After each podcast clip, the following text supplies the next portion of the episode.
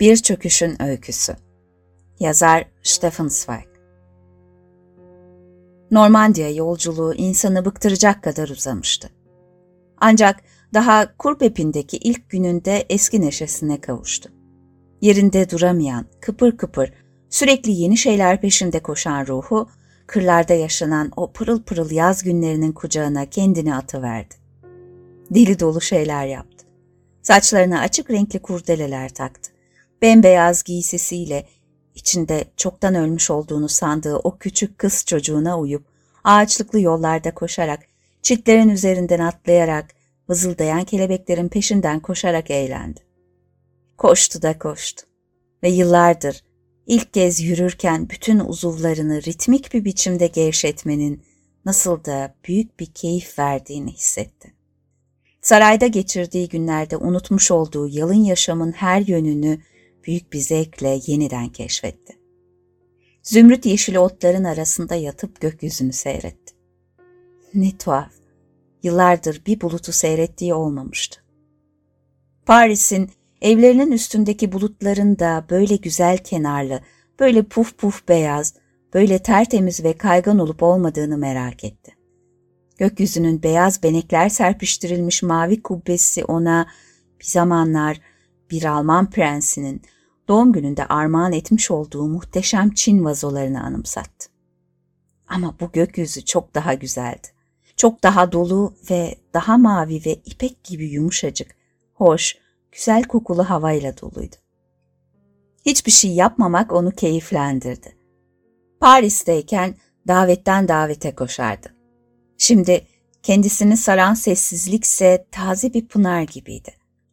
Versailles'da çevresini alan bütün insanların kendisi için önemsiz olduğunu, onları ne sevdiğini ne de onlardan nefret ettiğini, hepsinin tıpkı şurada, ormanın kenarında ellerinde iri, parlak oraklarla duran ve ara sıra belli etmeden meraklı gözlerini kendisine çeviren çiftçiler kadar önemsiz olduğunu şimdi fark ediyordu. Coştukça coştu. Genç ağaçlarla oyun oynadı. Alçak dallara erişene kadar sıçradı Sonra dalları birden elinden bıraktı. Birkaç beyaz çiçek onları tutmaya çalışan eline yıllardır ilk kez çözülmüş saçlarına ok gibi düşünce de kahkahayla güldü. Aklı bir karış havadaki kadınların hayatlarının her anında sahip oldukları o muhteşem unutkanlıkla sürgünde bulunduğunu, eskiden Fransa'da hükümdar olduğunu, şimdi kelebeklerle ve parlak renkli çiçeklerle nasıl oynuyorsa, bir zamanlar insanların yazgılarıyla da öyle oynamaya hakkı olduğunu unutuverdi. 10-15 yıl geriye gitti. Bayan Plöneuf oldu. Cenevreli bir bankerin kızı. Manastırın bahçesinde oyun oynayan, Paris'ten ve dünyadan habersiz, küçük, sıska, coşku dolu 15 yaşında bir kız oldu. Öğleden sonraları hizmetçilere buğdayın toplanmasında yardımcı oluyordu koca koca demetleri bağlamak, sonra da hızla arabanın üstüne fırlatmaktan müthiş keyif alıyordu. İlk başlarda çekinen, saygıyla geride duran bütün o insanların arasında tepeleme doldurulmuş arabanın üstüne oturup ayaklarını sallandırıyor, oğlanlarla birlikte gülüyor, daha sonra dansa gidildiğinde de onların ortasında fır dönüyordu. Bütün bunlar ona saraydaki eğlenceli bir maskeli balo gibi geliyordu nasıl güzel vakit geçirdiğini, saçlarında kır çiçekleriyle halka oyunu oynadığını, köylülerle aynı kaptan içki içtiğini Paris'te anlatmak için sabırsızlanıyordu. Versailles'dayken çoban oyunlarının kandırmacı olduğunu nasıl fark etmemişse, bütün bunların birer gerçek olduğunun da farkında değildi. Yüreği hep yaşadığı anın içinde kayboluyordu. Gerçeği söylerken yalan söylüyor, kandırmak isterken dürüst davranıyordu. Tek bildiği ne hissettiğiydi. Şimdi de damarlarından mutluluk ve taşkınlık akıyordu. Gözden düşmüş olduğunu söyleyen çıksa gülüp geçerdi. Ertesi sabah günlerinin ışıl ışıl cıvıltısına kapkara bir sıkıntı damlası düştü. Burada uyanmak bile insanın canını acıtıyordu.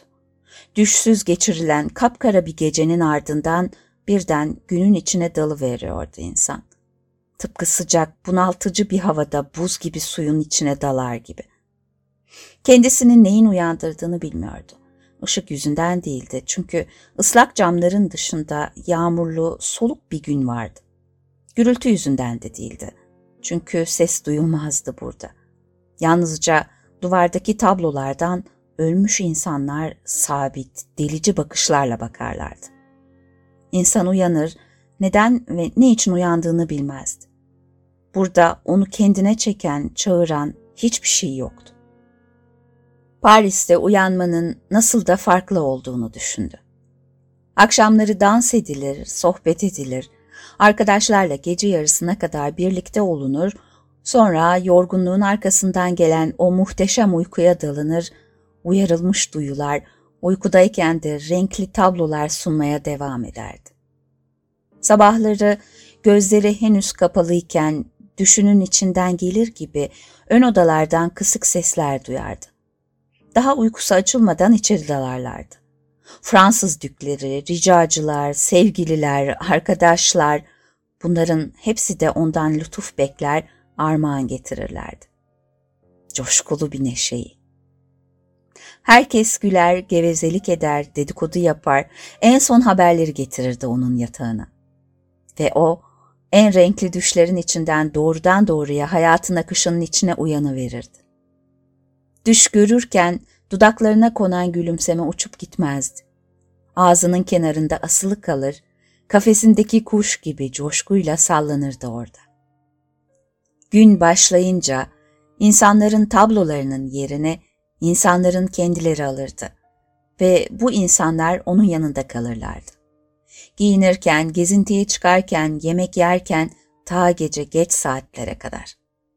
Dans ederek bitmek bilmez bir tempo içinde onun yaşamının çiçekli kayığını sallayan ve dalgalar gibi durup dinlenmeden kıpırdayan, kabaran bu gelgitin mırıltılar içinde kendisini alıp götürdüğünü hissederdi. Burada insan uyanınca sanki günü kıyıdaki bir kayalığa fırlatıyor, saatlerin sahilinde dimdik, kıpırtısız ve boş boş oturuyorlardı. Canı kalkmak istemiyordu. Bir gün önceki eğlenceler çekiciliğini yitirmiş oluyordu. Uçarı merakı hemencecik tatmin olan türdendi. O da boştu, havasız gibiydi. Kendisini hiç kimsenin istemediği bu yalnızlık içinde o da kendisini bomboş hissediyordu. Boş, yararsız, tükenmiş ve yıpranmış. Neden burada olduğunu ve neden buraya geldiğini anımsaması için biraz zaman geçmesi gerekiyordu. Günden ne bekliyordu ki titrek ağır adımlarıyla sessizliği durmadan kat eden saatine böyle huzursuzluk içinde bakıyordu. Sonunda hatırladı. Eski sevgilileri arasında ötekilerden daha fazla yakınlık duyduğu Alankurt Prensi'nin sarayda olup bitenleri kendisine her gün atlı bir haberciyle ulaştırmasını rica etmişti. Bir önceki gün ortadan kaybolmasının Paris'te yarattığı heyecan aklından tümüyle çıkıp gitmişti. Şimdi bu zaferin tadını çıkartmak için yanıp tutuşuyordu. Çok geçmeden haberci geldi. Ama haber gelmedi. Alencourt üç beş şey karalamış, kralın sağlığı, yabancı prenslerin ziyaretleri hakkında haberler vermiş ve kendisine esenlikler dileyerek mektubunu bitirmişti.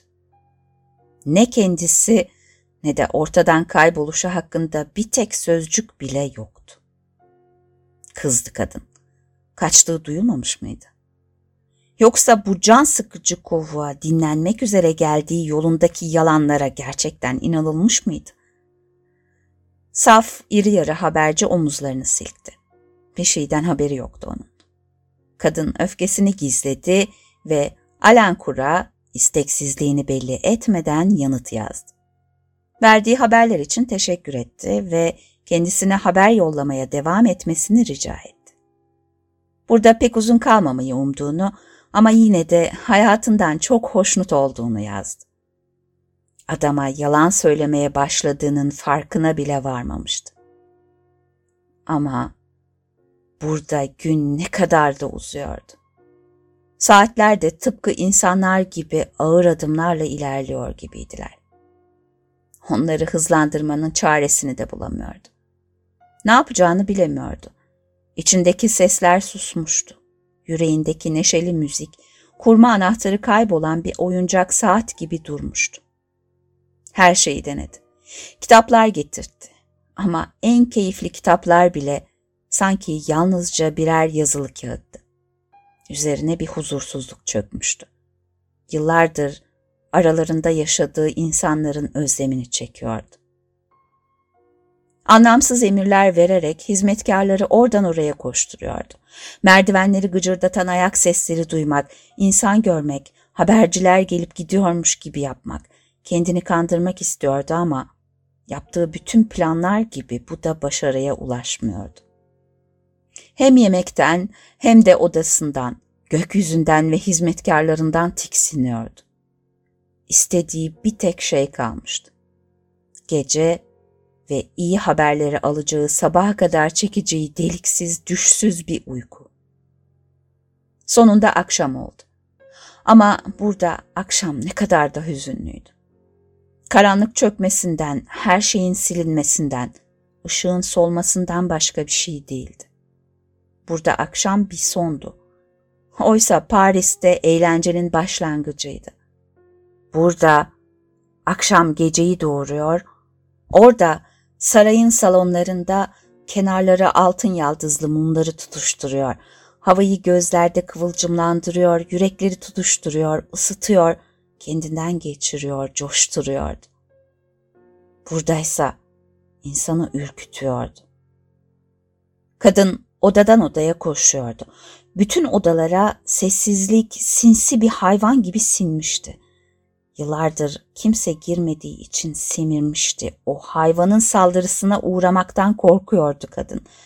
Döşemeler inliyor, kitaplar eline alır almaz ciltlerinin içinden çıtır diyordu. Piyanonun tuşlarına dokunduğunda ağlamaklı notalar yükselir yükselmez dayak yemiş bir çocuğun ki gibi korkunç inleme sesleri çıkıyordu Epinet'ten. Davetsiz konuğa her şey karşı koyuyor. Karanlıkta birbirlerine sımsıkı sarılıyorlardı. Soğuktan titreyen kadın o zaman bütün evin ışıklarını yakıyordu. Odaların birinde kalmaya çalışıyor ama bir şey onu itiyor, o da huzur bulacakmış gibi odadan odaya dolaşıyordu. Ama her yerde, yıllardır burada hüküm süren ve çekip gitmek istemeyen sessizliğin o görünmez duvarına tosluyordu. Mumlar bile sanki bunun farkındaydılar. Alçak sesle tıslıyorlar, sıcak damlalar akıtıyorlardı. Oysa dışarıdan bakıldığında ışıl ışıl aydınlık 30 penceresiyle şato içinde bir kutlama varmış gibi duruyordu. Köy halkı şatonun önünde öbek öbek dikiliyor, meraklı gözlerle gevezelik ediyor, bunca insanın nereden çıkıp geldiğini soruyorlardı birbirlerine. Ama kah bir pencerenin, kah ötekinin arkasından gölge gibi geçen kişi hep aynıydı kafese kapatılmış vahşi bir hayvan gibi içsel yalnızlığının hapishanesinde dolaşıp duran ve pencereden dışarı bakıp gelmeyen bir şeyi gözleyen Bayan Döpri. Üçüncü gün artık sabırsızlığı çığırından çıktı ve zapt edilmez oldu. Yalnızlık dayanılmaz olmuştu. İnsanlara ihtiyaç duyuyordu ya da hiç değilse insanların haberine, bütün varlığının binlerce iple bağlı olduğu saraydan, dostlarından gelecek haberlere, kendisini heyecanlandıracak ya da duygulandıracak herhangi bir şeye. Habercinin gelmesini bekleyemedi ve sabahın erken saatinde atına atlayıp ona doğru üç saat yol aldı. Yağmur yağıyor, sert rüzgarlar esiyordu. Sırılsıklam olmuş saçları başını geriye çekiyordu. Gözleri hiçbir şey görmez olmuştu. Fırtına yağmuru yüzüne çarpıyordu. Elleri soğuktan buz gibi olmuştu. Atın yularını güçlükle tutabiliyordu. Sonunda eve döndü. Islak giysilerini çıkarttı ve yatağına sığındı. Yorganı dişlerinin arasına alıp ateşler içindeymişçesine bekledi. Bu uzun yalnızlığa güç katlanacağını söyleyen Belil Kontu'nun tehditkar gülümsemesinin anlamını şimdi çözüyordu. Üstelik henüz yalnızca üç gün olmuştu. Sonunda haberci geldi. Kadın artık rol yapmayı bıraktı. Açlıktan ölmek üzere olan birinin meyvenin kabuğunu soymak üzere saldırması gibi zarfın mührünü tırnaklarıyla söktü. Sarayla ilgili birçok haber vardı mektupta. Gözleri satırları hızla taradı. Kendi adını arıyordu. Yoktu. Yoktu. Tam o sırada gözüne bir at çarptı. Saraydaki mevki Bayan Dökelen kurta verilmişti. Ansızın ürperdi. Dizlerinin bağı çözüldü. Demek geçici bir dargınlık değil, sürekli bir sürgündü. Bu onun ölüm hükmüydü. Oysa o yaşamı seviyordu. Haberciden utanmadan bir sıçrayışta yataktan atladı. Yarı çıplak, soğuktan titreyerek mektup üstüne mektup yazdı. Gururluluk komedisine son vermişti. Kendisinden nefret ettiğini bilmesine karşın krala mektup yazdı. Olabildiğince alttan alan sözcüklerle, acınası bir yaltakçılıkla bir daha devlet işlerine karışmama sözü verdi. Lezinskaya yazdı. Fransa kraliçesi olmasının kendi aracılığı sayesinde gerçekleştiğini hatırlattı ona. Bakanlara yazıp onlara para teklif etti. Arkadaşlarına yazdı. Bastil önlerinde kurtarmış olduğu Voltaire'den kendisinin gözden düşüşü hakkında bir mersiye yazıp herkese okumasını istedi. Sekreterinden düşmanlarına karşı yergiler yazdırtmasını ve çoğaltıp dağıtmasını istedi. Hummalı ellerle böyle 20 mektup yazdı. Hepsinde aynı şeyi dileniyordu. Paris'i, insanları, bu yalnızlıktan kurtulmayı. Sonra elini bir kutuya atarak haberciye bir avuç dolusu altın verdi. Atını çatlatırcasına sürüp gece olmadan Paris'e dönmesini buyurdu ona. Bir saatin ne demek olduğunu burada öğrenmişti. Şaşıran haberci teşekkür etmek istediyse de kadın onu iterek dışarı çıkardı. Sonra yeniden yatağına döndü. Donuyordu. Sıskalaşmış bedeni sert öksürüklerle sarsılıyordu. Yattığı yerde gözlerini önüne dikmiş bekliyordu. Başında konsolun üzerindeki saat, saat başını vurdu. Ama saatler çok inatçıydı. Söverek, yalvararak, altın vererek onları hızlandırmak olanaksızdı. Uykulu adımlarla turlarını tamamlıyorlardı. Hizmetkarlar geliyor ama onları içeri almıyordu. Çaresizliğini kimsenin görmesini istemiyordu. Ne yemek istiyordu ne konuşmak. Hiç kimseden bir şey istemiyordu. Dışarıda yağmur bitmek bilmeden yağıyor ve o kollarını çaresizce iki yana açmış çalılar gibi dışarıda duruyormuşçasına tir tir titriyordu. Kafasından bir soru geçiyordu. Saat pandülü gibi vuruyordu beynine. Neden? Neden? Neden? Tanrı bunu ona neden reva görmüştü? Çok mu günaha girmişti? Çıngırağı çaldı. Köyün papazını istiyordu. Burada konuşabileceği ve korkularını açabileceği bir insanın bulunduğu düşüncesi onu rahatlattı. Papaz çok geçmeden geldi. Hanımefendinin hasta olduğu söylenince elini çabuk tutmuştu. Adam odaya girerken kadın elinde olmadan gülümsedi. Aklına Paris'teki rahibi gelmişti. Onun o narin, ince elleri, insana deyip geçen ışıltılı bakışları, günah çıkarttığını unutturan kültürlü sohbeti. Kurbepi'nin papazı iri yarı, geniş omuzlu biriydi. Gıcırtılı çizmeleriyle ayaklarını vura vura girdi kapıdan içeri. Her yeri kırmızıydı. Hantal elleri, rüzgarda kavrulmuş suratı ve koca kulakları ama kadını selamlamak için şapkasını havalandırıp koltuklardan birine otururken nedense sevimli göründü. Onun o heybetli varlığı sanki odadaki yılgınlığı sindirmiş, bir köşeye büzülmesine neden olmuştu. Onun yüksek sesiyle oda sanki ısınmış, canlanmış gibiydi. Bayan Döpri de onun yanında daha rahat soluk alıyordu sanki. Papaz oraya neden çağrıldığını bilmiyordu. Böylece acemice sohbete girişti. Kilisesinden, gözleriyle görmediği Paris'ten söz etti. kültürünü ortaya koydu. Cartesius'tan Montaigne'in tehlikeli yapıtlarından söz etti. Kadınsa pek de düşünmeden arada bir lafa katılıyordu. Kafası arı kovanı gibiydi. Yalnızca duymak istiyordu.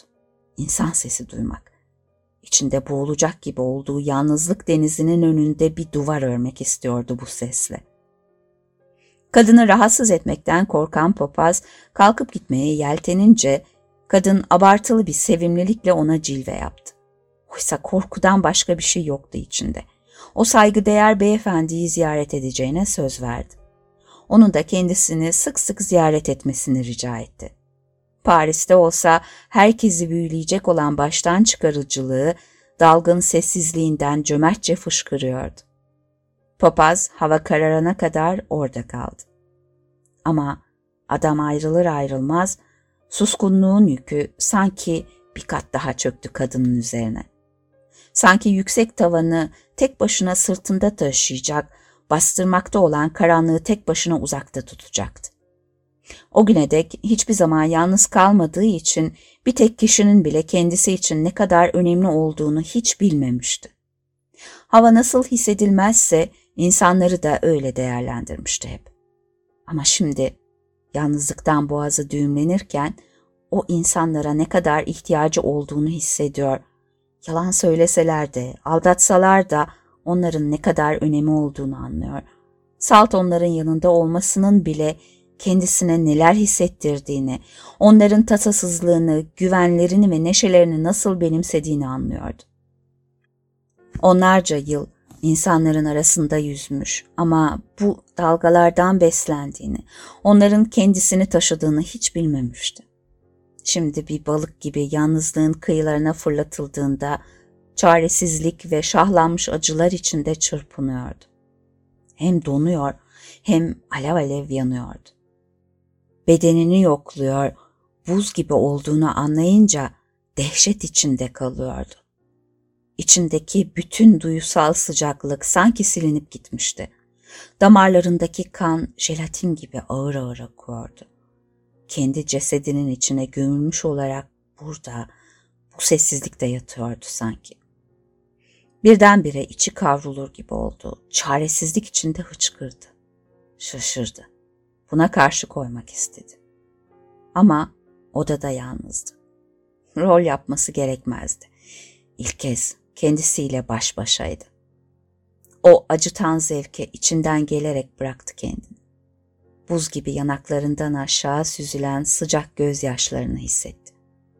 O korkunç sessizlikte kendi hıçkırıklarını dinledi. Papazın ziyaretine karşılık vermek için hiç zaman geçirmedi. Evi bomboştu, mektup gelmiyordu. Paris'te insanların aracılara, ricacılara pek zaman ayırmadığını kendisi de biliyordu. Bir şeyler yapmak istiyordu. Ne olursa olsun. Tavla oynamak, gevezelik etmek ya da konuşan birini seyretmek. Gitgide tehditkarlaşarak, tehlikesini arttırarak yüreğini sıkıştıran o can sıkıntısını herhangi bir şeyle engellemek istiyordu. Köyden koşarak geçti.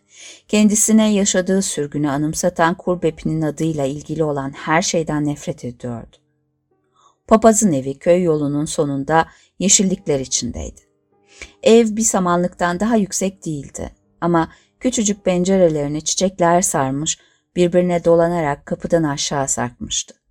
Çiçeklerin o tatlı ağına takılmamak için kapıdan geçerken eğilmek zorunda kaldı. Papaz yalnız değildi.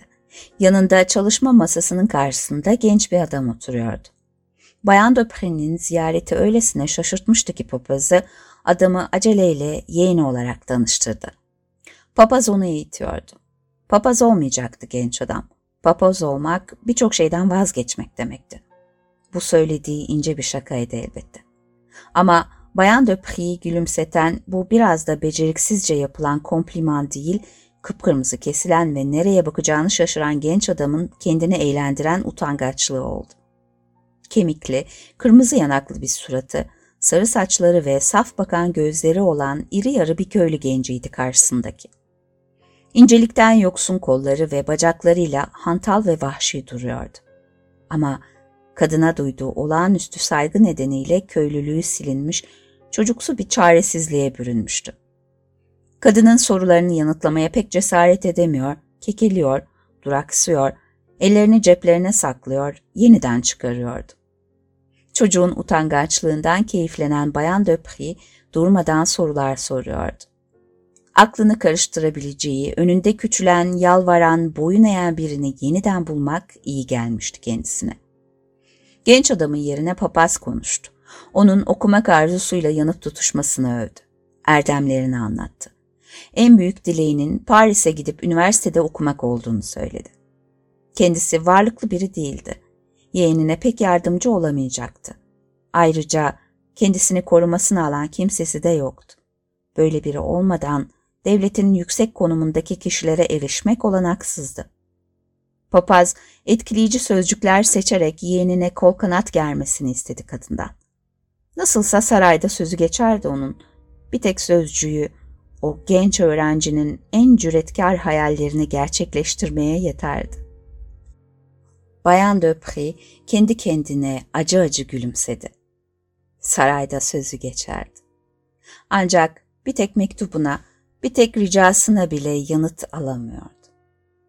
Ama burada kimsenin kendisinin artık herhangi bir güce sahip olmadığını, gözden düşmüş olduğunu bilmemesi rahatlatmıştı onu. Gücü varmış gibi görünmesi bile onu mutlu etmeye yetmişti. Kendini topladı. Elbette genç adam için tavsiyede bulunacaktı. Böyle değerli biri onun için olumlu şeyler söylediğine göre kendisi için ne yapılsa azdı. Ertesi gün uğrasındı da hanımefendi onun özelliklerini incelesindi.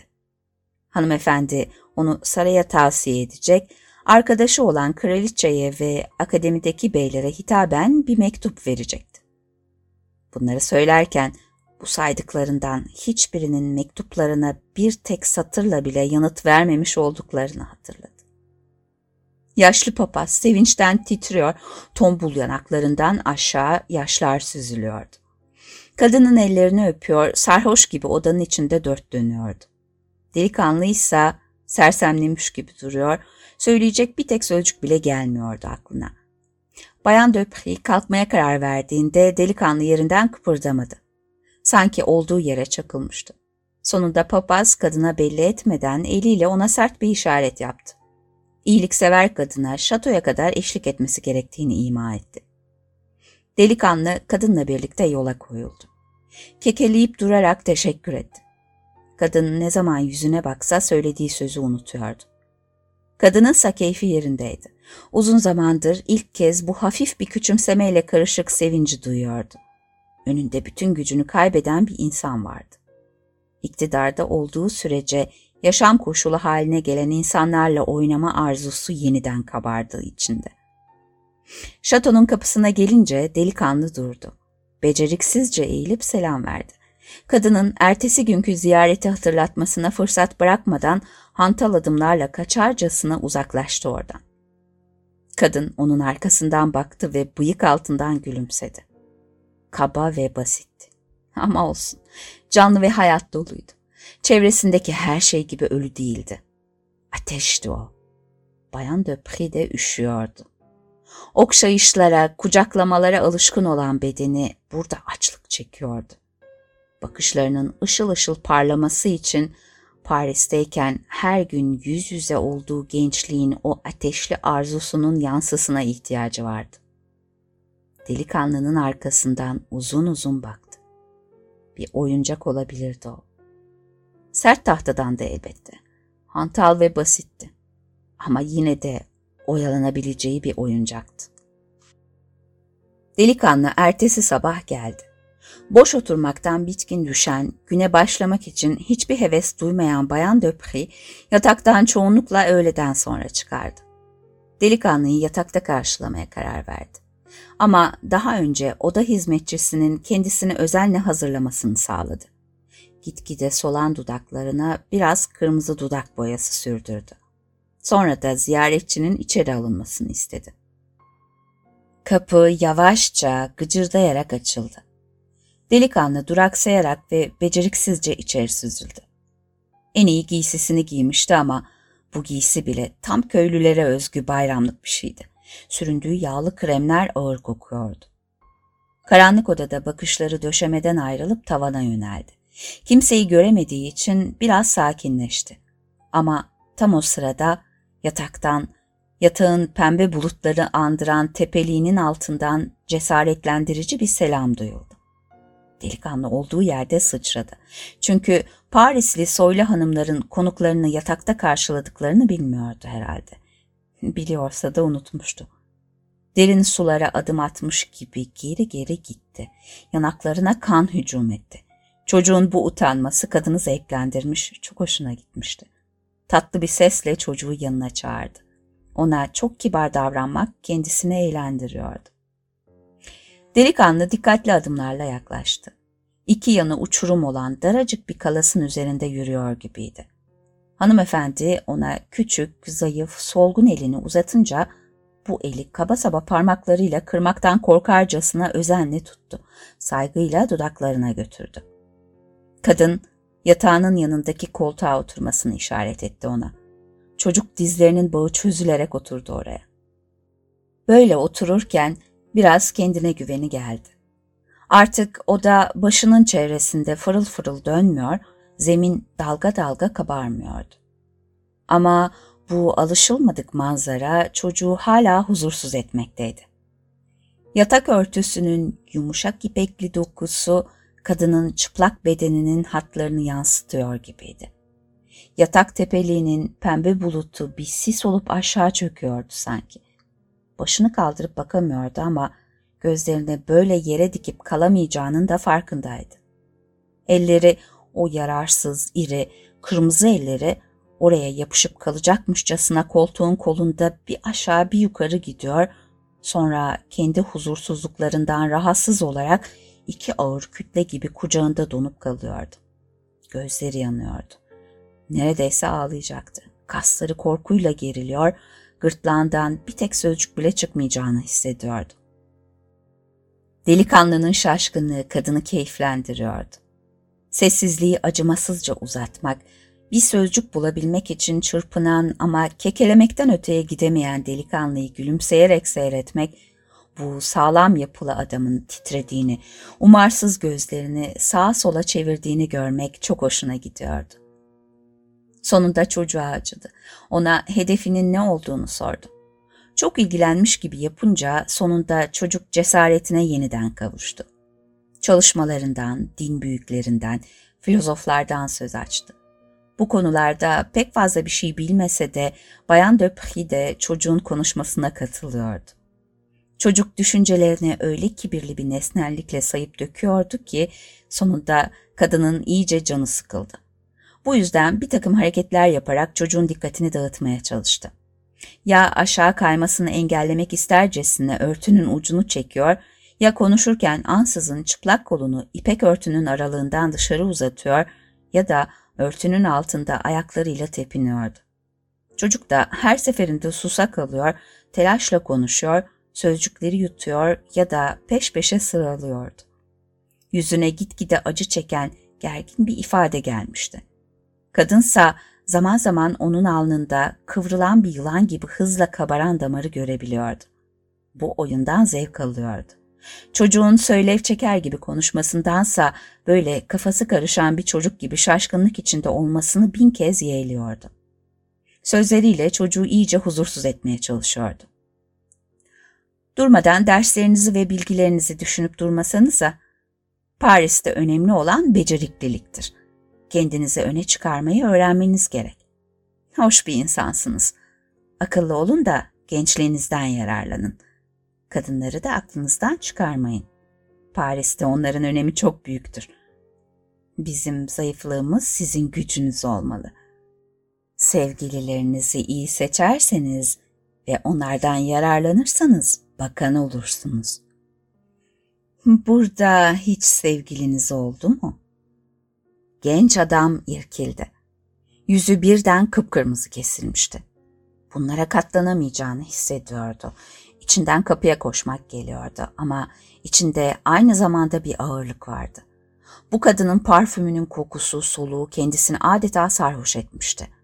Bedenindeki bütün kaslar sıkışmış, göğsü gerilmişti. Vahşileştiğini, bilincini yitirdiğini seziyordu. Birden bir çatırtı oldu. Kasılmış parmakları oturduğu sandalyenin kolunu kırmıştı. Dehşet içinde ayağa fırladı. Bu talihsizlik onu inanılmaz derecede utandırmıştı.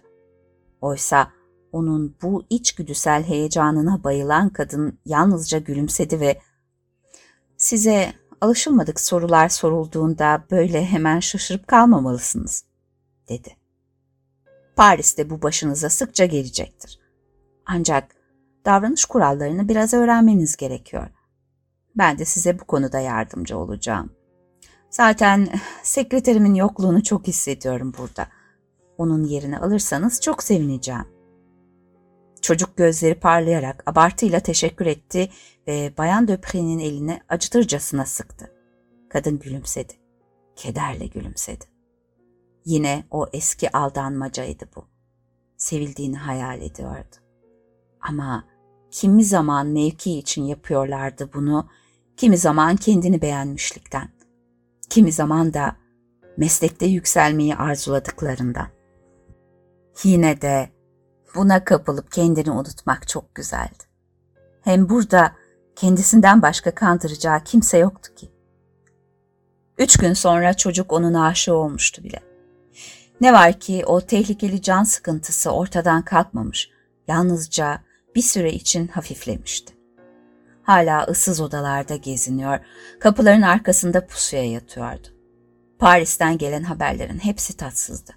Kral mektuplara yanıt vermez olmuştu. Lesinska 3-5 satırlık soğuk mektuplar yolluyor, sağlığını soruyor, dostane duygular dile getirmekten özenle kaçınıyordu. Yergileri pis ve yavan buluyordu Bayan Döpri. Üstelik kimin yerildiği fazlasıyla belli oluyordu. Bu da saraydaki konumunu eğer kendisini orada hala hatırlıyorlarsa da bir güçleştiriyordu. Arkadaşı Alencourt'tan gelen mektupta da dönüşünden hiç söz edilmiyordu. Bir umut kıvılcımı bile yoktu. Bayan Döpri diri diri gömülmüş biri gibi hissediyordu kendini. Toprağın altındaki tabutunda uyanan, bağırıp çağıran, duvarları yumruklayan biri gibiydi. Yukarıda onun sesini duyan olmuyordu. İnsanlar seke seke üzerinde yürüyorlar, onun sesi de yalnızlığının içinde boğuluyordu. Bayan Döpri birkaç mektup daha yazdı. Ama tıpkı diri diri gömülenlerin bağırmaları gibi o da sesini kimsenin duymayacağının, yalnızlığının duvarlarını yumruklamasının bir yararı olmayacağının bilincindeydi. Ama böyle yapmakla zamanı kandırıyordu. Zamansa burada, kurbepinde onun en amansız düşmanıydı. Genç çocukla giriştiği oyunda canını sıkmaya başlamıştı. Eğilimlerinde hiçbir zaman tutarlı olmamıştı. Zaten gözden düşmesine neden olan da buydu. Ve güzel giysiler, ipek çoraplar ve süslü ayakkabı tokaları armağan etmek zorunda kaldığı bu oğlanın söylediği üç beş sevgi sözcüğüyle tez kurtulduğu beceriksizliği onu oyalamaya yetmiyordu. Kalabalıklarla olmaya öylesine alışmıştı ki bir tek kişiyle olmak çok geçmeden bıktırdı onu. Yalnız kalır kalmaz kendini itici ve çökmüş görmeye başladı. Bu utangaç köylüyü baştan çıkarmak, ona tatlı dili olmasını öğretmek, ayı oynatmak güzel bir oyundu. Ama ona sahip olmak usanç vermeye başlamıştı. Hatta işkenceye dönüşüyordu. Hem oğlandan artık hoşlanmıyordu da aslında o çocuğa kapılmasına neden olan onun kendisine gösterdiği hayranlıktı, tutkunluktu. Ne yapacağını bilmezliğiydi. Ama oğlan bütün bunlardan çabucak sıyrıldı ve öyle bir içli dışlı oldu ki Bayan Döpri bundan tiksinmeye başladı. Oğlanın bir zamanlar aşağıdan alan bakışları artık keyifle ve kendine güvenle parlıyordu. Yeni giysileri içinde gerine gerine dolaşıyordu. Onun köyde böbürlendiğini biliyordu kadın. İçinde yavaş yavaş bir nefret kabardı. Çünkü oğlana bütün bunları kazandıran kendisinin mutsuzluğuydu, yalnızlığıydı. Çünkü oğlan sağlıklıydı. Kendisi öfkesi ve kırgınlığı yüzünden gitgide daha az yemek yerken, kilo verip güçsüz düşerken oğlan keyifle tıkınıyordu. Bu yontulmamış herif onun aşığı olmasını artık çok doğal karşılıyor, sahip olduğu şeyin verdiği tembellikle halinden hoşnut olarak yan gelip yatıyordu. Sahip olduğu armağanın heyecanını hissedecek yerde ruhsuzlaşıp miskinleşiyordu. Mutsuzluk ve utançtan yanan kadınsa oğlanın o iğrenç mutluluğundan, köylülere has para hırsından ve sefil gururundan nefret ediyordu. Böylesine düşmüş olduğu için yalnızlığın bataklığında boğulmamak uğruna böylesine kaba saba bir insana tutunmak istediği için kendinden de nefret ediyordu. Oğlanı kışkırtmaya, ona eziyet etmeye başladı. Aslında kötü biri değildi. Ama arkadaşlarının kazandığı zaferin, Paris'ten uzaklaştırılmasının, yanıtsız kalan mektuplarının ve Kurbepin'in acısını birinden çıkarması gerekiyordu. Bunu yapabileceği bir başkası da yoktu. Oğlanı o doygun keyfinden çekip almak, onu yeniden küçültmek, önünde boyun eğdirmek ve mutsuz yapmak istiyordu. Hiç acımadan onun o kırmızı ellerini, eğitimsizliğini, görgüsüzlüğünü başına kalktı. Ama oğlan sağduyulu davrandı. Kendisini daha önce istemiş olan kadını artık pek aldırmadı. İnat etti. Gülüp geçti. Kadının alaycı sözlerini umursamadı. Oysa kadın pes etmedi. Can sıkıntısı içindeyken birini kışkırtmak güzel bir oyun sayılırdı. Oğlanı kıskandırmaya çalıştı. Her fırsatta Paris'teki sevgililerinden söz açtı ve bir bir saydı onları. Aldığı armağanları gösterdi. Abartarak anlattı, yalan söyledi. Ama bütün bunlar ve kadının onca dükten ve prensten sonra kendisini seçmiş olması oğlanın gururunu okşadı. Keyifle ağzını şapırdattı, istifini bozmadı. Bu da kadını iyice tahrik etti. Başka, daha kötü şeyler anlattı oğlana. Seyisler, uşaklar hakkında yalanlar attı. Sonunda oğlanın yüzü kapkara kesildi. Kadın bunu fark edince güldü ve anlatmaya devam etti. Derken oğlan yumruğunu masaya indirdi. Yeter. Neden anlatıp duruyorsun bunları? Kadın masum masum baktı ona. Hoşuma gidiyor da ondan. Bundan hoşlanmıyorum. Ben hoşlanıyorum ama. Yoksa yapar mıydım? Oğlan sustu. Dudaklarını ısırdı. Kadının sesinin tonunda öyle bir hükmedicilik, öylesine doğal bir hükmedicilik vardı ki kendisini bir uşak gibi hissetti. Yumruklarını sıktı. Öfkelenince nasıl da hayvanlaşıyor diye düşündü Bayan Döpri. Aynı anda hem iğrendi ondan hem de öfkelendi. Havadaki tehlikeyi sezdi. Ama içinde öylesine bir öfke birikmişti ki çocuğa çektirdiği işkenceyi yarıda bırakmayacaktı. Yeniden başladı. Hayatı hiç tanımıyorsun küçüğüm. Paris'te de burada bu köpek kulübelerinde yaşadığınız tarzda mı yaşandığını sanıyorsunuz siz? Burada insan sıkıntıdan ölüyor. Oğlanın burnunun kanatları kabardı. Sonra burası sıkıcı bir yerse gelmeseydiniz dedi. Bayan Döpri ürperdi. Demek buraya sürgün edildiğini oğlan da biliyordu. Vale anlatmış olmalıydı. Oğlanın bunu bilmesi karşısında Bayan Döpri birden gücünün tükenmekte olduğunu hissetti. Ama korkusunu bir gülümsemeyle gizledi. Tatlım, biraz Latince bilsen de senin de aklının ermeyeceği nedenler vardır. Davranışını düzeltmen iyi olurdu. Oğlan susa kaldı ama onun öfkeden kudurarak homurdandığını duyabiliyordu kadın. İyice coşmuştu şimdi. Oğlana acı vermekten neredeyse şehvet duyuyordu. ne biçim duruyorsun orada? Gübre yığınına tünemiş tavuk gibi geriniyorsun. Hem ne diye burnundan soluyorsun öyle? Yontulmamış herifler gibi. Herkes dük, prens ya da seyis olamaz ya. Yüzü kıpkırmızı olmuş, yumruklarını sıkmıştı. Ama mutsuzluktan kavrulan kadın ayağa fırladı. Sus, kim olduğumu unutuyorsun. Bir köylü parçasının benimle böyle konuşmasına izin veremem. Oğlan elini kaldırdı. Sus, yoksa... Yoksa... Küstahça duruyordu oğlan. O anda Bayan Döpri yoksa'nın devamını getiremeyeceğini fark etti. Artık kimseyi Bastil'e gönderemez, rütbesini düşürtemez, kovduramaz, kimseye emir veremez ve kimseye bir şeyi yasaklayamazdı. Hiçbir gücü yoktu. Fransa'daki binlerce çaresiz kadından biriydi. Her türlü hakareti, sövgüyü duyabilirdi. Yoksa dedi soluk soluğa. Uşaklara söyler seni dışarı attırırım. Oğlan omuzlarını sildi. Arkasını döndü. Gitmek üzereydi. Ama kadın onu bırakmadı. Hayır, veda eden oğlan olmamalıydı. Kimse kendisini bir kenara atmamalıydı. Hele bu oğlan hiç. Kadının bütün öfkesi, günlerdir çektiği acı birden boşalıverdi. Kendinden geçerek oğlanın üstüne saldırdı. Defol git.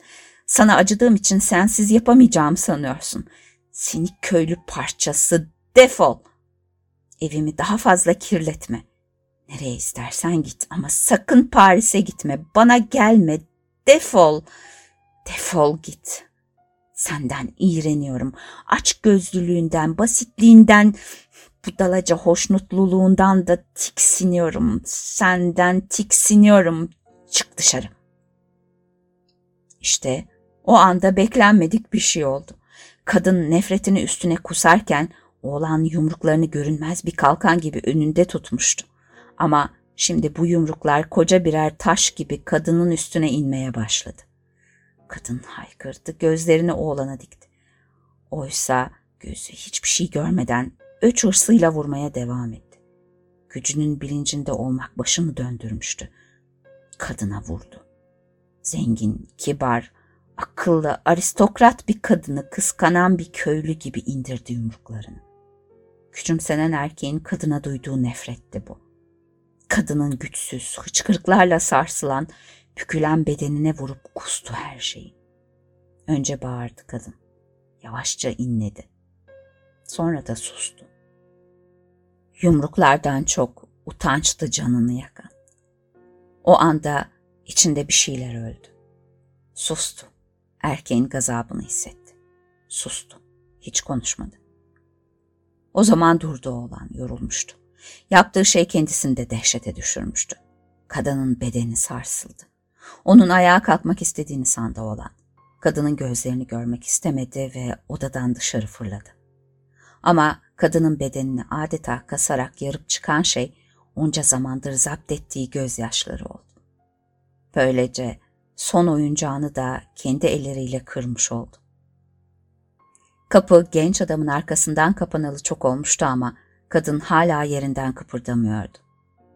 Ölene kadar kovalanmış bir hayvan gibi düştüğü yerde kalmıştı. Can çekişir gibi sesler çıkarıyordu yavaşça. Korkusu kalmamıştı, duyguları da. Ne acı çekiyordu ne de utanç duyuyordu. Tarifsiz bir yorgunluk sardı içini. Ne öç alma duygusu kalmıştı ne de öfkesi. Yalnızca yorgundu. Tarifsiz biçimde yorgun. Sanki gözünden akan yaşlarla birlikte bütün kanı da akıp gitmişti ve yerde yatan onun cansız bedeniydi. Kendi ağırlığıyla yere yapışmıştı. Ayağa kalkmaya çalışmadı. Yaşadığı bunca şeyden sonra bedenini nereye sürükleyeceğini bilemiyordu. Odaya yavaş yavaş akşam doğdu. Ama o akşamı hissetmedi. Çünkü akşam ağırdan alır. Öğle zamanı gibi küstahça pencereden içeri bakmaz. Duvarlardan karanlık sular gibi fışkırır. Tavanı boşluğa doğru kaldırır.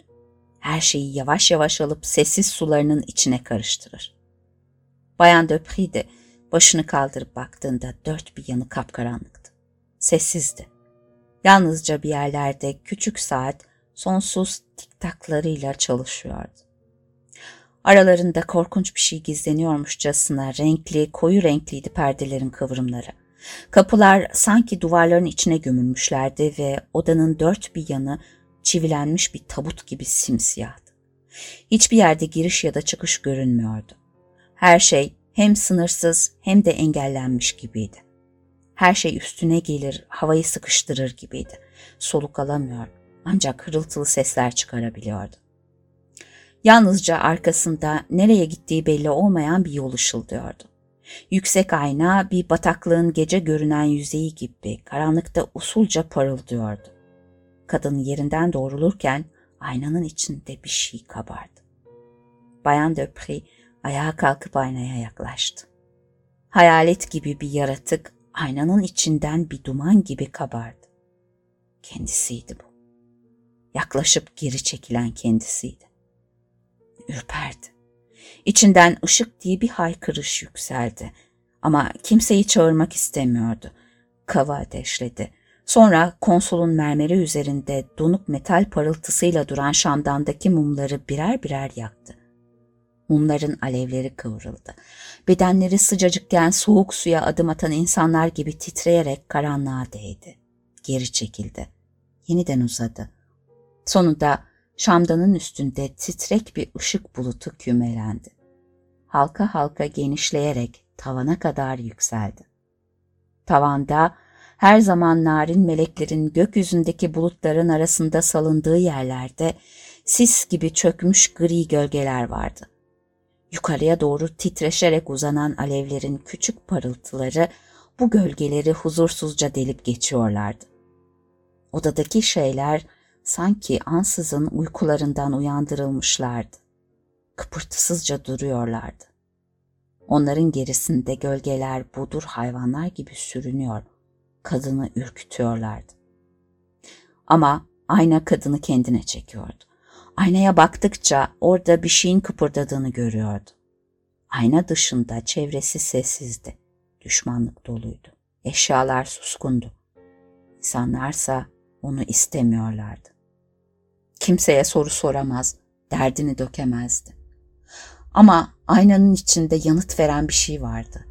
Vurdum duymaz olmayan, hareket eden ve kadına bakan bir şey. Ama ona ne sorabilirdi ki Bayan Döpri? Güzel olup olmadığını Paris'teyken pek sormazdı. Onun aynası hayranı olan erkeklerin ateşli bakışlarındaydı. Kazandığı zaferler, yaşadığı sıcak geceler güzel olduğunu söylüyorlardı ona. Arabasıyla Versay'a giderken insanların şaşkınlık dolu bakışlarından anlıyordu bunu. Yalan söyleseler bile inanmıştı onlara. Çünkü gücüne güvenmesi kendi kudreti demekti. Ama ya şimdi böyle aşağılandığı zaman artık neydi? Sanki yazgısı orada gizliymiş gibi mumun titrek ışığının aydınlattığı aynaya korkuyla baktı. Sonra bakışlarını kendisine çevirdi. Ürktü. Bu gördüğü kendisi miydi? Avurtları çökmüş, yanakları solmuş gibiydi. Ağzının çevresindeki kötü çizgiler alayla bakıyordu aynadan. Gözleri çukura kaçmıştı. Dehşetle, yardım ararcasına kendisine dikilmişlerdi. Başını salladı. Hayal etti bu. Aynaya gülümsedi. Ama gülümsemesi aynadan donuk ve alaylı yansıdı. Bedenine dokundu. Evet, ayna yalan söylemiyordu, zayıflamıştı. Çocuk gibi olmuştu. Parmaklarındaki yüzükler bollaşmışlardı. Damarlarındaki kanın soğuduğunu hissetti. Ürperdi. Her şey geçip gitmiş miydi? Gençliği. İçinden öfke kabardı. Kendisiyle alay etmek geldi içinden. O hayran olunan kadınla Fransa'nın ecesiyle ve uykuda konuşur gibi yazdığı sahne oyununu kendisine adayan Voltaire'in dizeleri döküldü dudaklarından hayranlarının keyifle yineledikleri o dizeler. Sanki her sözcükte bir alay gizliydi. Ve acaba aynadaki görüntü de kendisiyle alay mı ediyor diye gözlerini aynaya dikip baktı. Kendisini daha iyi görebilmek için şamdanı eline alıp kaldırdı. Şamdanı yüzüne yaklaştırdıkça daha da yaşlı görünmeye başladı. Aynaya baktığı her dakika Sanki hayatından yılları alıp götürüyordu.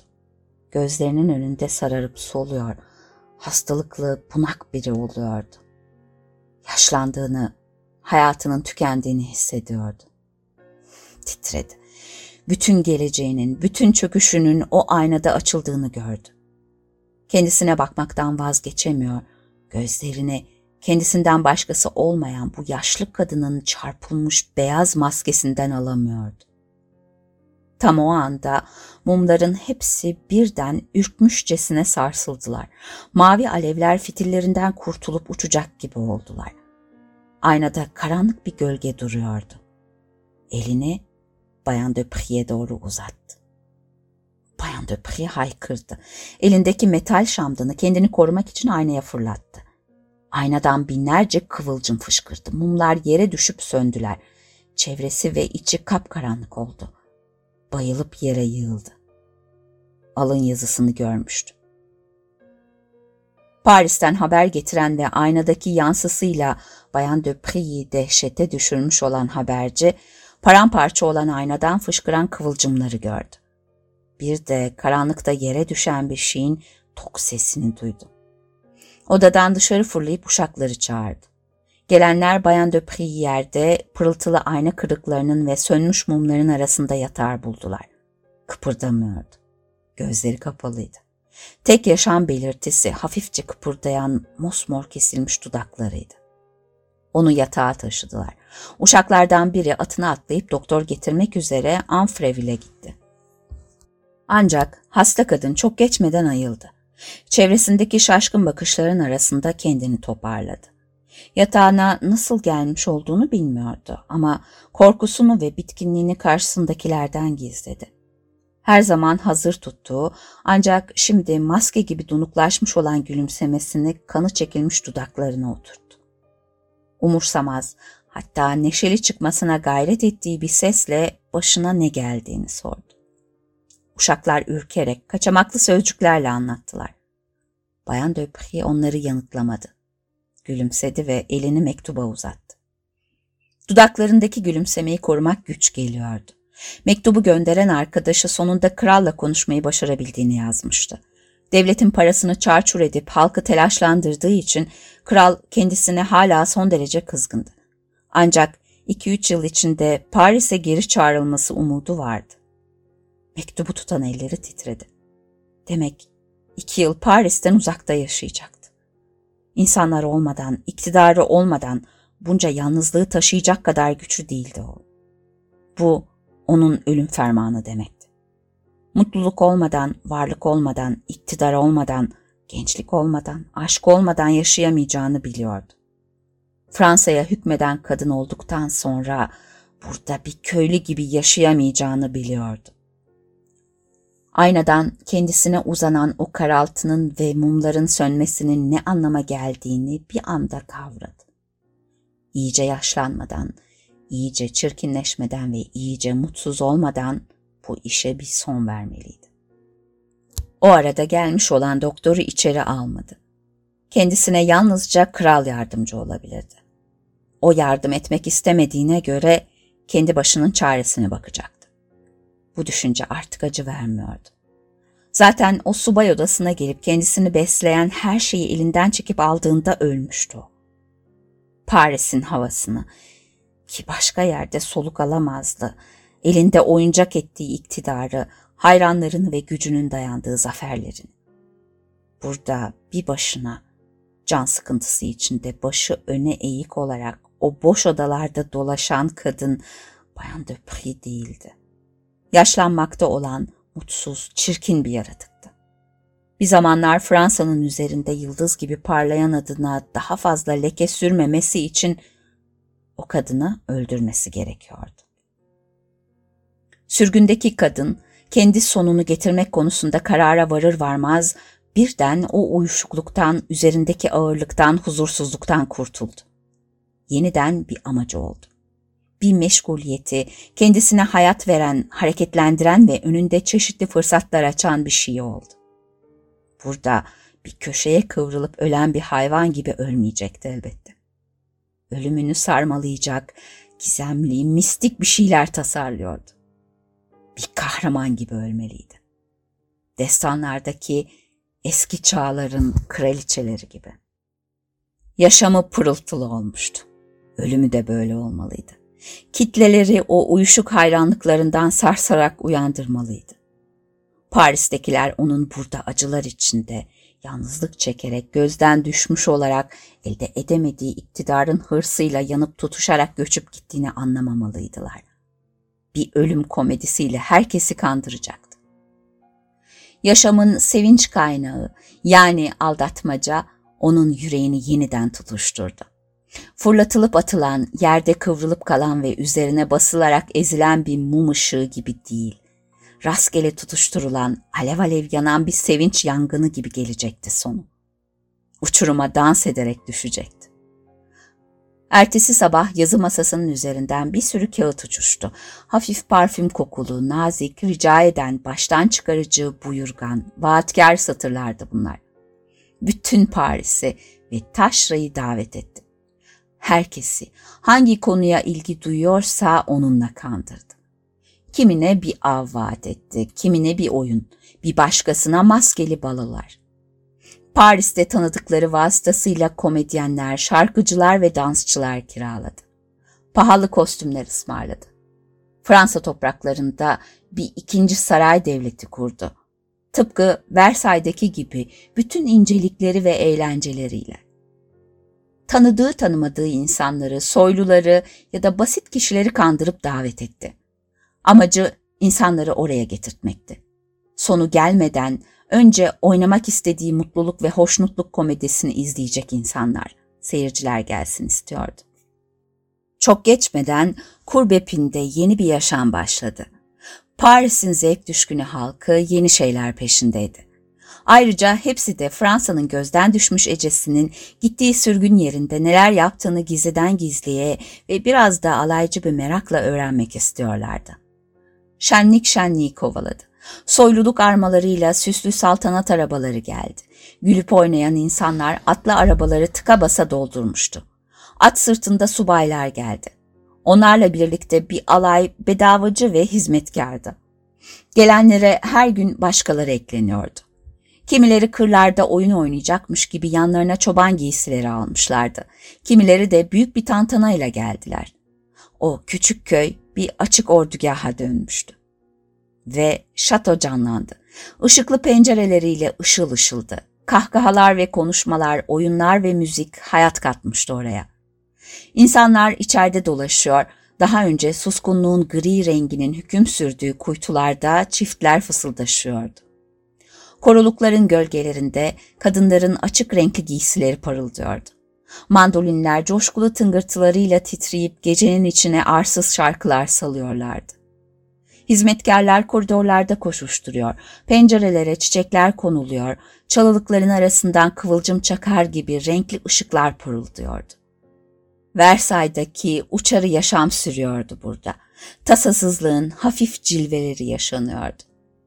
Saraylıların olmaması gerçi bu işin görkemini azaltıyordu ama coşkuyu artırıyordu. Uyulması gereken kurallar olmayınca insanlar içlerinden geldiği gibi davranıyorlardı. Bayan Döpri bu karmaşanın ortasında damarlarındaki donmuş kanın ısındığını hissediyordu. Sayıca pek az olmayan tümüyle başkalarından beslenen kadınlardandı. Kendisine hayranlığını gösteren birini görünce güzelleşiveriyordu. Akıllı insanların yanında o da zeki oluyordu. Pohpohlandığında tepeden bakıyordu. Sevildiği zaman aşık oluyordu. Kendisinden çok şey istendikçe o da fazlasıyla veriyordu. Ama yalnızken kendisini gören, konuşan, dinleyen ve bir şeyler isteyen kimse olmayınca çirkinleşmiş, budalalaşmış, çaresiz ve mutsuz olmuştu. Yaşamın içindeyken canlanıyordu ve yalnızken kendisinin gölgesi oluyordu. Şimdi de eski yaşantısının bir yansısıyla çevriliyken bütün neşesi, tasasız cilveleri yeniden yüzeye çıkmıştı. Yeniden zeki, tatlı biri olmuştu. Herkesi kendine hayran bırakıyor, sohbetler ediyor, üzerindeki bakışların ateşinde parıldıyordu. Keyifli görünüp bu insanları aldatacağını unutmuş, gerçekten mutluluktan coşup taşmaya başlamıştı. Her gülümsemeyi bir mutluluk, her sözcüğü bir gerçek olarak kabul ediyordu. Bir sevgilinin kollarına atılırcasına çoktandır özlemini çektiği insanların varlığının alabildiğine tadını çıkarmaya koyulmuştu. Bu şenliklerin gitgide çığırından çıkmasını istiyor, durmadan yeni insanlar çağırıyor, onları kandırıp oraya getirtiyordu. İnsanlar da geliyordu. Çünkü o günlerde bankaların çökmesiyle birlikte ülke yoksullaşmıştı. Oysa hüküm sürdüğü günlerde baskıyla topladığı milyonları iki eliyle havada savuruyordu. Para kumar masalarında yuvarlanıyor, pahalı havai fişeklerde harcanıyor, alışılmadık heveslerde akıp gidiyor ama Bayan Döpri ne yapacağını bilmezcesine paraları gitgide daha da düşüncesizce havaya savuruyordu. Bu eğlencelerdeki israftan ve görkemden hayrete düşen konuklar ne düşüneceklerini bilmiyorlardı. Bu eğlencelerin kimin onuruna düzenlendiğinden hiçbirinin haberi yoktu. Yaşanan o çılgın karmaşanın içinde bunu Bayan de kendisi de neredeyse unutmuştu. Bütün Ağustos ayı boyunca eğlencelerin ardı arkası kesilmedi. Eylül'le birlikte ağaçların dalları renkli meyvelerle doldu. Akşam bulutları altın rengine büründü. Gelenlerin sayısı azaldı. Saatler kısaldı. Ancak Bayan Döpri bütün bu eğlencenin içinde amacını neredeyse bütün bütünle unutmuştu. Karşısındakilerin gözlerini bu çılgınlıklarla debdebeyle boyamak istiyordu. Ama kandırdığı yalnızca kendisiydi. Eski yaşantısının bu taklidine kendini öylesine düşüncesizce kaptırmıştı ki kendisi bile gerçek sandı onu. Gücüne, güzelliğine, yaşam sevincine kendisi de inanır oldu. Elbette farklı olan bir şey vardı ve bu da ona acı veriyordu. Bir hiç olduğundan bu yana insanlar ona daha dostça davranıyorlardı. Hem sıcak hem de soğuktular. Kadınlar artık ona imrenmiyor, iğneleyici sözler söylemiyorlardı. Erkekler de çevresinde pervane olmuyorlardı. Onunla birlikte gülüyorlar, ona iyi bir arkadaşlarıymış gibi davranıyorlardı. Ama yalandan seviyormuş numarası yapmıyorlar, yalvarmıyorlar, yağcılık yapmıyorlar, düşman da olmuyorlardı. Bütün bunlar ona güçsüz kaldığını hissettiriyordu. Kıskançlık olmadan, nefret olmadan, yalan olmadan yaşanmaya değmezdi. Çoktan unutulmuş olduğunu dehşetle fark etti. Dünya hala çılgınca dönüyordu ama o artık dünyanın merkezi değildi. Erkekler başka kadınlarla gülüşüyorlardı. Bu kadınların gençliği ve körpeliği ilk kez dikkatini çekiyordu. Yaşlanmadan, bu insanlar tarafından unutulmadan onlara varlığını hatırlatmanın zamanı gelmişti. Kararını uygulamadan önce günlerce tereddüt etti. Yarı korku, yarı umutla titriyordu yüreği. Bir şey onu engellesin, geri dönülmeyecek adımı atmaktan alıkoysun istiyordu sanki. Kurduğu sofralara uzanan, dans ederken kadınlara sarılan, kumar masasının üzerine altın paraları fırlatan onca el arasında kendisini tutabilecek, tutmak isteyecek bir tek el bile yok muydu? Bu insanların renkli oyunundan rahatça vazgeçirtecek kadar kendisini sevecek bir tek kişi yok muydu? Ona sahip olması karşılığında hükümdarlığının uçucu gücünü terk edebileceği biri. Hiç farkında olmadan bütün erkeklerin yüzünde tutku aradı. Tutku dilendi onlardan. Çünkü böylelikle kendi yaşamını talep ediyordu. Ama bunu fark eden olmadı. Günün birinde krallık muhafızlarından genç bir subayla karşılaştı. Daha önce de dikkatini çekmiş olan sevimli, neşeli bir çocuktu bu. Karanlığa gömülen parkta alnını kırıştırarak, dişlerini sıkarak ağaçların arkasında dolanıp duruyor, ara sırada yumruğunu ağaçların gövdelerine indiriyordu. Bayan Döpri çocukla konuştu. Ne olduğu anlaşılmayan bir yanıt verdi delikanlı. Onu rahatsız eden bir sır olduğunu anlayan kadın da mutsuzluğunun nedenini öğrenmek istedi.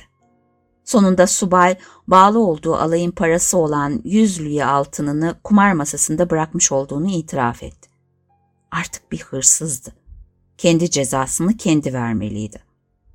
Burada bu gürültü patırtının içinde aynı umutsuz kararı taşıyan bir kişinin daha bulunmasının ne kadar da tuhaf bir uyarı olduğunu hissetti Bayan Döpri. Ama elbette bu çocuk gençti, sağlıklıydı, yine mutlu olabilirdi.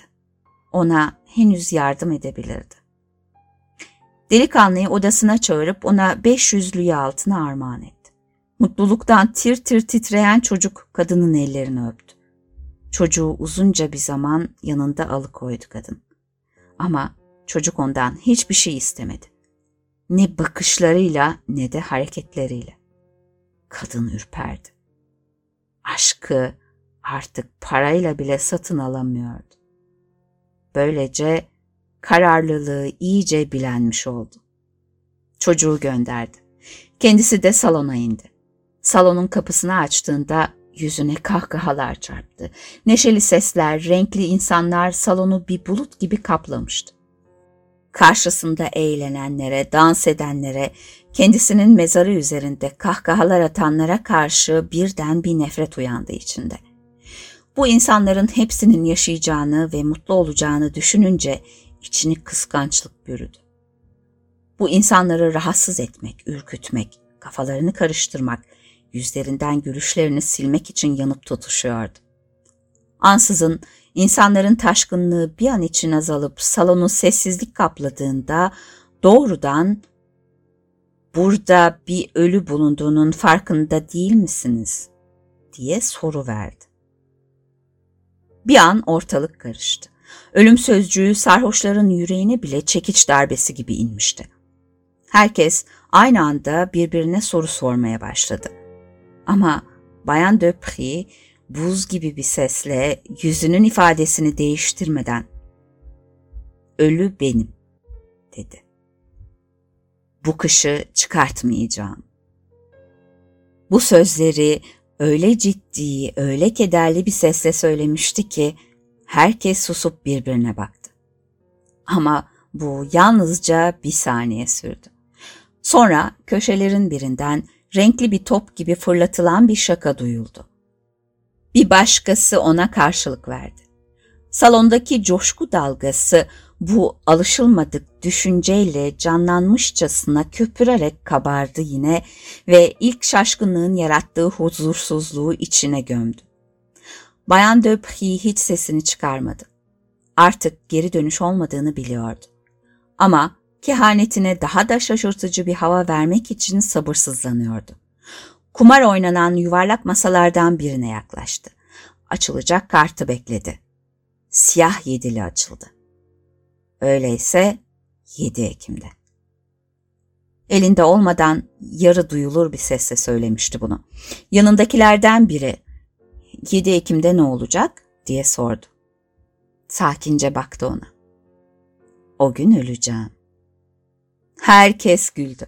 Bu şakayı birbirlerine anlattılar. Hiç kimsenin kendisine inanmadığını görünce Bayan Döpri taşkın bir sevinç duydu. Demek yaşarken artık onun hiçbir sözüne inanmayacaklardı. Öyleyse onun kendileriyle nasıl da kötü bir oyun oynamış olduğunu ölünce görsünlerdi bakalım. Onlardan üstün olmanın, keyfin, hafiflenmenin verdiği harika bir duygu kapladı içini. Öyle seviniyor, karşısındakileri öyle hor görüyordu ki neredeyse kendini tutamayıp haykıracaktı. Yan tarafta müzik çalıyordu. Dans başlamıştı. O da sıraya girdi ve hiç etmediği kadar iyi dans etti. O andan başlayarak yaşamı yeniden anlam kazandı. Kendisini ölümsüz kılacak bir iş hazırlamakta olduğunu biliyordu. Önceden bildirdiği günde ölünce kralın nasıl şaşıracağını, konukların nasıl dehşete düşeceğini kafasında canlandırdı. Ölümünün komedisini kılık kırk yararak hazırladı. Yeni yeni konuklar çağırdı. Harcamaları iki katına çıkardı. Ani ölümünü daha da hissedilir kılmak amacıyla bu son günlerin debdebesini bir sanat yapıtı ortaya koyarcasına hazırladı. Önüne çıkan her fırsatta ölümünün kehanetini sürekli gündeme getirdi. Ama her seferinde Neşe'nin pırıltılı perdesini bu görüntünün üstüne örttü. Bu haberi herkesin bilmesini ama kimsenin inanmamasını istiyordu. Ölümü onun adını unutulamazlar katına çıkartmalıydı yine. Kendisini oradan aşağı indiren kral olmuştu değişmesi olanaksız kararını uygulamasına iki gün kala son balosunu verdi. Hepsinin içinde en debdebelisiydi bu. İran'dan ve öteki İslam ülkelerinden Paris'e elçiler geleli beri Doğu modası başlamıştı. Doğu'nun kitaplarına benzer kitaplar yazılıyor, masallarla destanlar anlatılıyor, Arap giysileri giyiliyor ve süslü püslü konuşma tarzına öykünülüyordu. Bayan Döpri inanılmaz paralar harcayarak bütün şatoyu bir doğu sarayına benzetmişti. Yerlere değerli halılar serilmiş, pencerelerde gümüş zincirlerin ucuna cırlak papağanlar, beyaz tüylü kakatuvalar asılmıştı. Türbanlı, geniş paçalı ipek şalvarlar giymiş uşaklar koridorlarda koşuşturuyorlar. O sıralarda kimsenin tanımadığı Türk tatlılarını ve içeceklerini gözleri bunca debdebeden kamaşmış konuklara sunuyorlardı. Bahçede renkli çadırlar kurulmuştu. Ellerindeki geniş yelpazeleri sallayan delikanlılar ortalığı serinletiyor, koruluğun diplerinden müzik sesi geliyordu. Bu akşamı masalsı ve unutulmaz kılmak için elden gelen yapılmıştı. O gece yıldız dolu gökyüzünde pırıl pırıl parlayan hilal hayal gücünün planlı oyununa yardımcı oluyor, boğaz kıyısındaki bir gecenin gizemli yoğunluğunu yaratıyordu. Ama asıl sürpriz kırmızı kadife perdeli bir sahnenin bulunduğu oldukça geniş bir çadırdaydı. Bayan Döpri, ününün güzelliğinin bütün görkemiyle konukların yanında boy göstermek için komedi oynamaya karar vermişti. Bu onun en son ve en güzel aldatmacısı olacaktı. Ölümünden önce son bir kez yaşamının bütün neşesini, bütün tasasızlığını insanların üzerine yansıtacaktı. Ölümünden önceki son birkaç günde bir şaire bir eser ısmarlatmıştı. Şair bunu Bayan Döpri'nin isteğine göre hazırlayacaktı. Zaman dar, şiir de kötüydü. Ama bunun bir önemi yoktu. Trajedi doğuda geçiyordu. Kendisi de zengane rolünde olacaktı. Malı mülkü düşmanların eline geçen genç bir kraliçeydi zengane. Kendisini yenen iyi yürekli kişi ona karısı olup bütün malını mülkünü paylaşmasını teklif etmiş olsa da kraliçe başı dik ölüme gidiyordu. Bayan Döpri böyle bir koşul koymuştu. Kendi isteğiyle ölmeden önce bir şeyden habersiz o insanların önünde ölümünü oynayacaktı. Olay şuydu. Salt oyunda bile olsa geçmişini bir kez daha yaşamak istiyordu. Bir kez daha kraliçe olmak, bunun için doğmuş olduğunu ve gücü elinden alınınca ölmesi gerektiğini göstermek istiyordu. İnsanların kendisini göreceği o son akşamda güzel olmak, bir kraliçe gibi görünmek istiyordu. Geçmiş hayatını görünmez bir taçla süslemeliydi. Bütün kutsal şeyleri çevreleyen saygı ve huşunun kendi adının çevresinde de olmasını arzuluyordu. Çökük yanaklarını makyajla gizledi. Kabarık doğu giysileri zayıflığını gözlerden sakladı. Saçlarında nemli bir sabah koyu renkli bir bitkinin üstünde parlayan çiğ taneleri gibi parlayan değerli taşlar yorgun gözlerine ışık saçıyordu.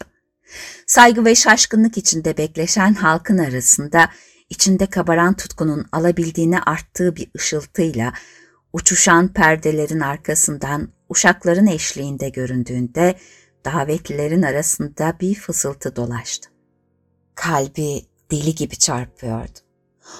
O acı haftalardan beri ilk kez yaşamına onca uzun zaman dolduran o güzel hayranlık dalgasının kendisine doğru geldiğini hissediyordu.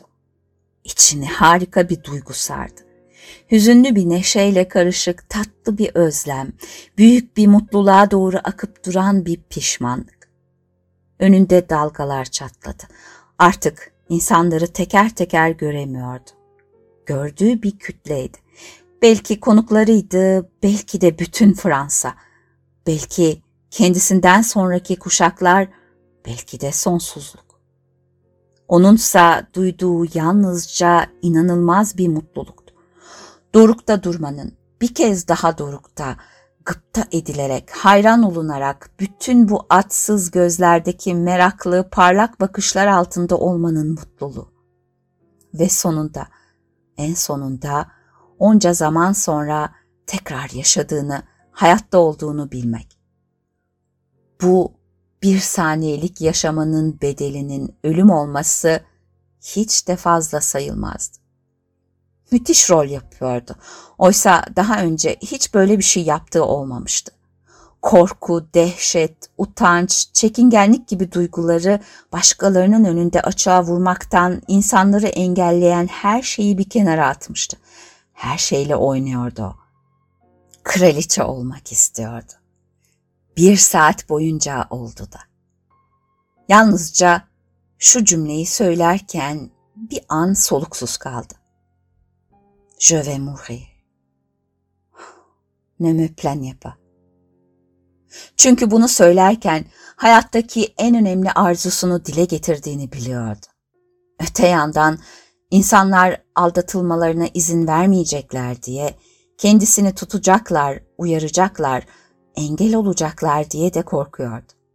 Ama özellikle de bu haykırıştan sonra durunca karşısındakiler onun oyununu son derece inandırıcı buldular ve seyircilerin arasında bir ürperti dolaştı.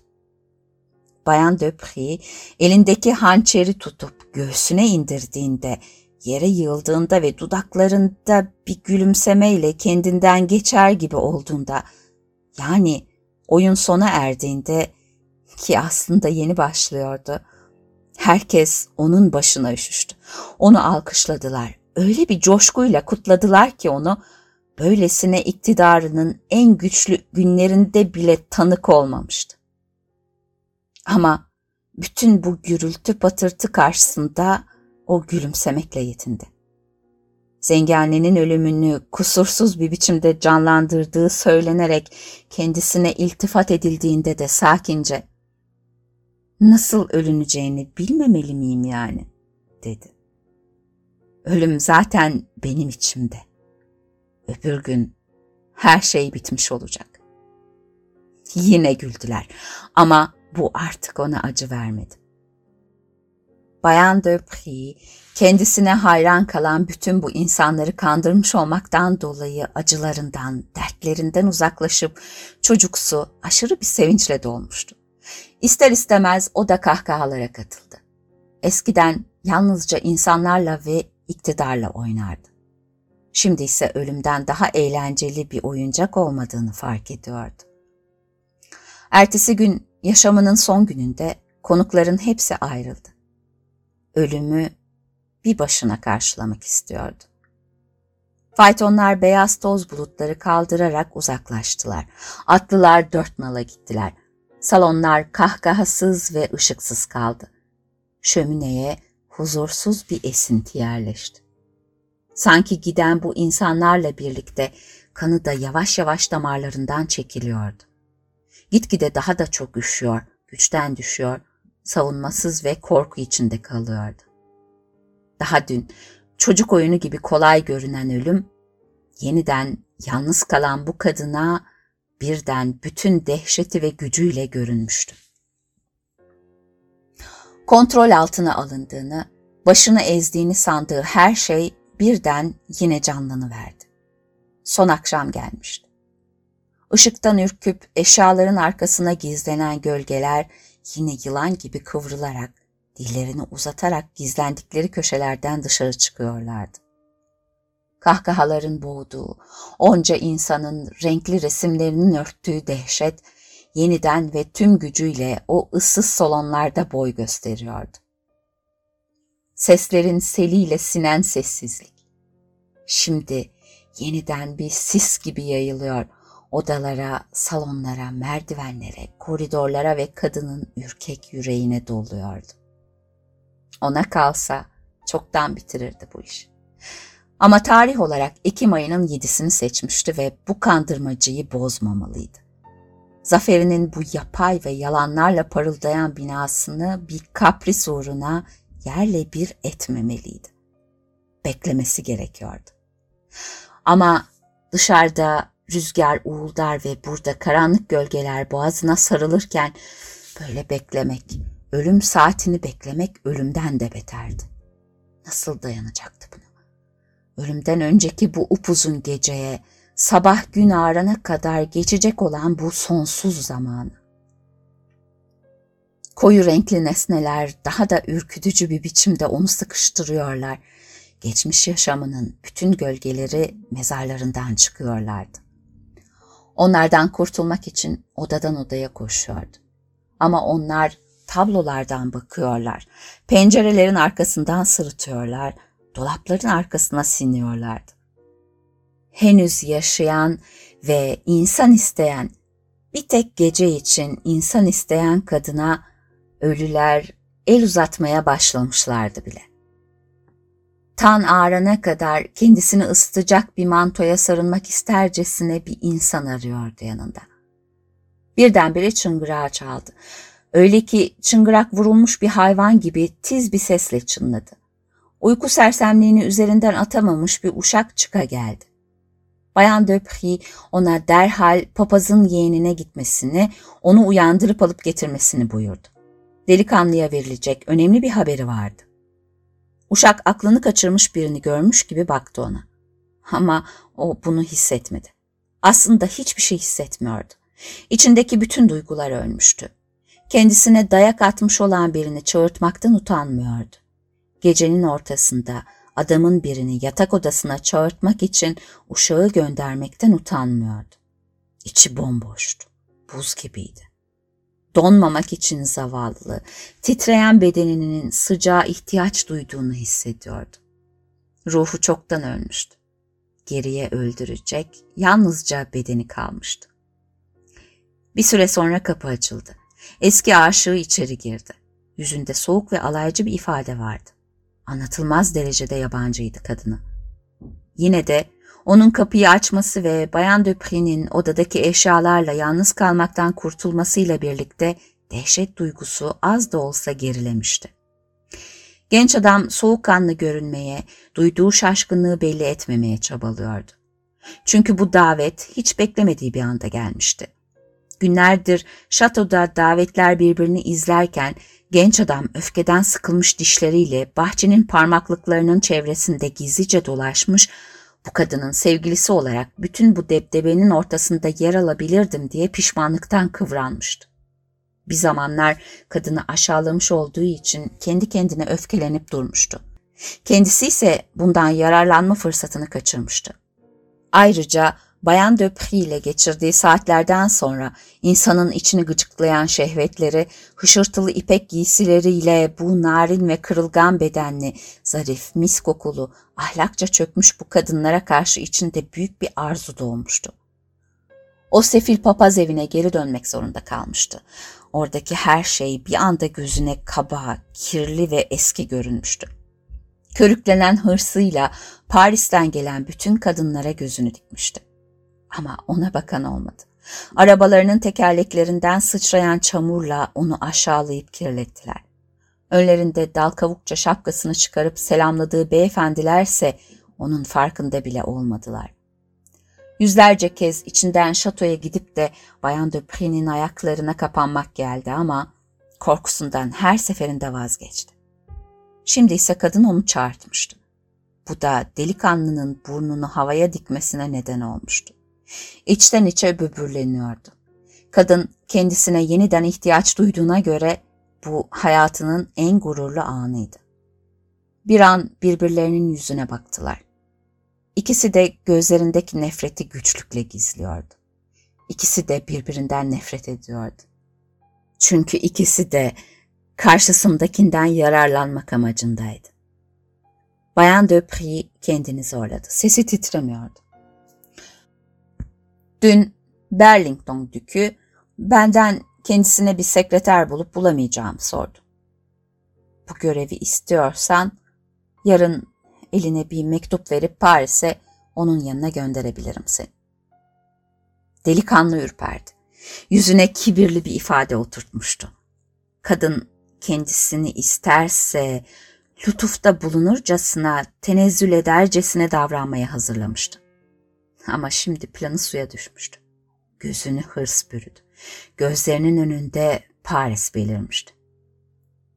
Hanımefendi lütfederlerse ben benim için bundan büyük mutluluk olamaz diye kekeledi.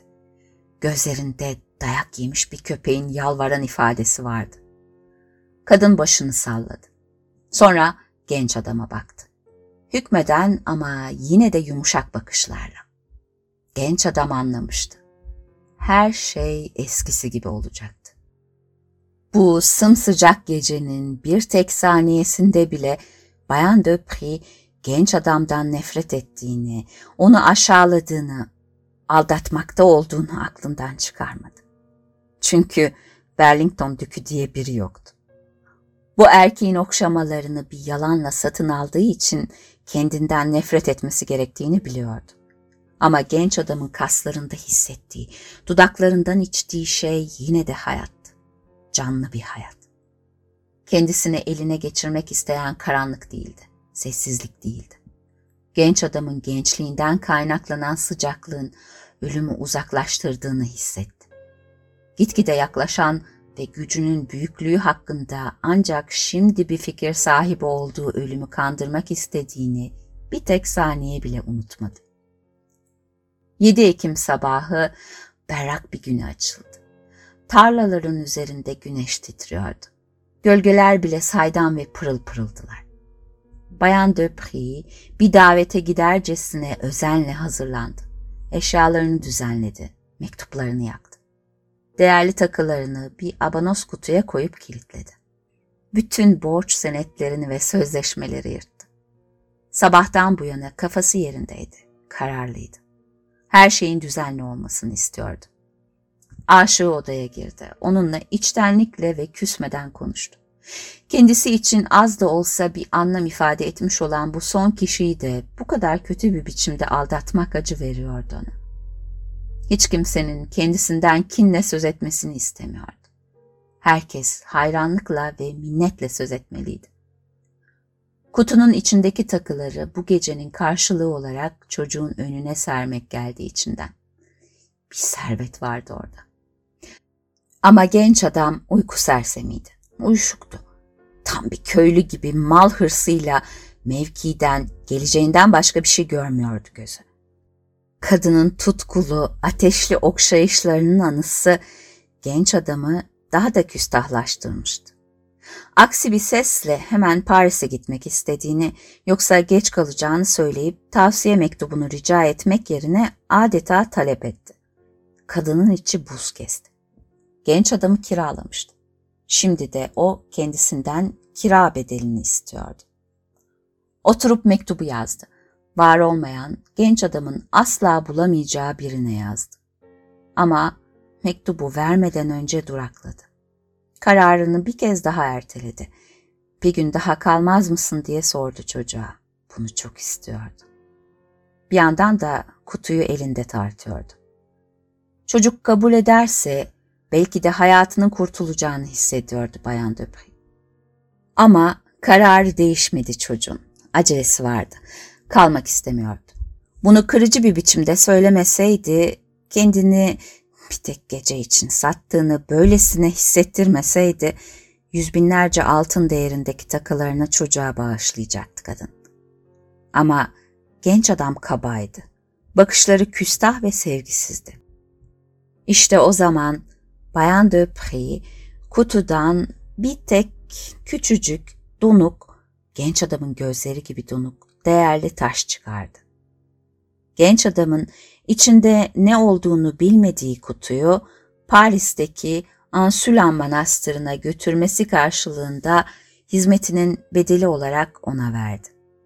Kendisi için dua edilmesini rica eden bir mektubu da kutunun yanına ekledikten sonra sabırsızlanan genç adamı Burlington Dükü'ne gönderdi. Delikanlı pek de fazla teşekkür etmeden ayrıldı oradan. Yükünün ne kadar değerli olduğu hakkında hiçbir fikri yoktu. Böylece Bayan Döpri herkese duygularının komedisini oynadıktan sonra yolunun üstüne çıkan son kişiyi de aldatmış oldu. Genç adamın arkasından kapıyı kapattı. Çekmeceden aceleyle küçük bir şişe çıkarttı. İncecik, Çin porseleninden yapılma bu şişenin üzerinde ürkünç mavi ejderhalar kıvrılıp bükülüyorlardı. Kadın şişeyi meraklı gözlerle inceledi ve onunla tıpkı insanlarla, prenslerle, Fransa'yla, aşkla ve ölümle oynadığı gibi kayıtsızca oynadı. Şişenin kapağını çevirerek açtı ve içindekini küçük bir kaseye boşalttı. Bir an duraksadı. Ama bu yalnızca sıvının acı olmasından korkmasındandı. Sıcak sütü yalayan bir kedi yavrusu gibi dikkatle dilini kaseye soktu. Yok, tadı kötü değildi. Böylece bir dikişte kasenin içindekini içiverdi. O anda Bütün bunlar onun gözüne nedense gülünç ve olağanüstü maskaraca göründü. Küçücük bir yudum alıyordu insan ve ertesi sabah bir daha ne bulutları görüyordu ne de çayırları ve ormanları. Haberciler koşuyordu, kral dehşete düşüyordu. Bütün Fransa şaşkınlık içinde kalıyordu. Onca korkmuş olduğu büyük iş buydu demek. Konuklarının düşeceği şaşkınlığı getirdi aklına. Ölümünü günü gününe bilmesinin ardından uydurulacak destanları. Anlayamadığı bir tek şey vardı. Ölümü insanların eksikliğini hissettiği için kendine layık görmüştü.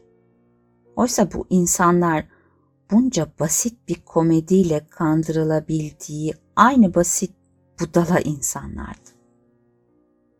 Bu ölüm olayı çok kolay geliyordu ona. Hatta ölürken gülümseyebilirdi bile. Gerçekten de bunu denedi de. Pekala da gülümseyebilirdi. Öldükten sonra insanın güzel ve huzurlu yüz hatlarına sahip olması, yüzünün doğaüstü bir mutlulukla ışıldaması hiç de güç değildi. Aslında öldükten sonra bile mutluluk komedisini sürdürebilirdi insan. Bunu daha önce bilmiyordu. Her şeyi, insanları, dünyayı, ölümü ve yaşamı bir anda müthiş eğlenceli bulmaya başlamıştı. Öyle ki hoppa dudaklarındaki düzmece gülümseme farkında olmadan gerçek oluverdi. Karşısında bir ayna varmışçasına yerinde doğruldu. Ölümü bekledi ve gülümsedi. Gülümsedi. Gülümsedi. Ama ölümü kandırmak olanaksızdı. Ölüm o gülümsemeyi kesip attı. Bayan Döpri'yi bulduklarında yüz hatları korkunç bir biçim almıştı. Son haftalarda çektikleri yüzündeki korkunç çizgilerde birebir okunuyordu. Öfkesi, çektiği işkence, anlamsız korkusu, çılgın, umarsız acıları. Dudaklarına kondurmak için onca çabaladığı sahte gülümseme silinip gitmişti. Acıyla kıvranan ayakları çarpılmıştı. Elleri perdelerden birini öyle sıkıca kavramıştı ki parmaklarının arasında yırtık kumaş parçaları kalmıştı. Ağzı haykırmak istercesine açıktı. Seviniyormuş, ölüm gününü gizemli bir biçimde önceden biliyormuş numarası da boşuna olmuştu. İntihar haberinin Paris'e ulaştığı akşam bir İtalyan hokkabaz sarayda gösteri yapıyordu. Şapkadaki tavşanları yok ediyor, yumurta kabuklarından kas çıkarıyordu. Haber geldiğinde insanlar biraz heyecanlandılar, şaşırıp fısıldaştılar. Bayan Döpri'nin adı biraz aralarında dolaştı. Ama hokkabaz o sırada yeni bir numara gösteriyordu. Bu yüzden Bayan Döpri unutuldu. Kendisi de o dakikada orada olsa yabancı birinin başına gelenleri öylece unuturdu. Onun o tuhaf ölümüne Fransa'da duyulan ilgi pek uzun sürmedi ve akıllardan çıkmayacak bir komedi oynamak konusunda gösterdiği umarsız çaba boşa gitmiş oldu. Özlediği ünü, ölümüyle sağlamaya çalıştığı unutulmazlığı adının arkasına ekleyemedi. Onun ölümü, önemsiz olayların tozunun toprağının altında kaldı. Çünkü tarihin akışı zorlanmaktan hoşlanmaz. Kahramanlarını kendisi seçer. Ne kadar zorlasalar da davetsiz gelenleri hiç acımadan geri çevirir. Kaderin arabasından düşen olursa onu artık yukarı çekmemek gerekir. Bayan Döpri'nin benzersiz ölümünden, gerçek yaşamından ve onca ustaca tasarlanmış ölüm oyunundan geriye herhangi bir kitabın sayfalarında 3-5 önemsiz satırdan başka bir şey kalmadı. Kurutulmuş bir çiçek, çoktan yitirdiği baharının güzel kokulu mucizesini ne kadar yansıtıyorsa, bu satırlar da onun geçmişe gömülü kaderinin fırtınalarını o kadar yansıtıyor.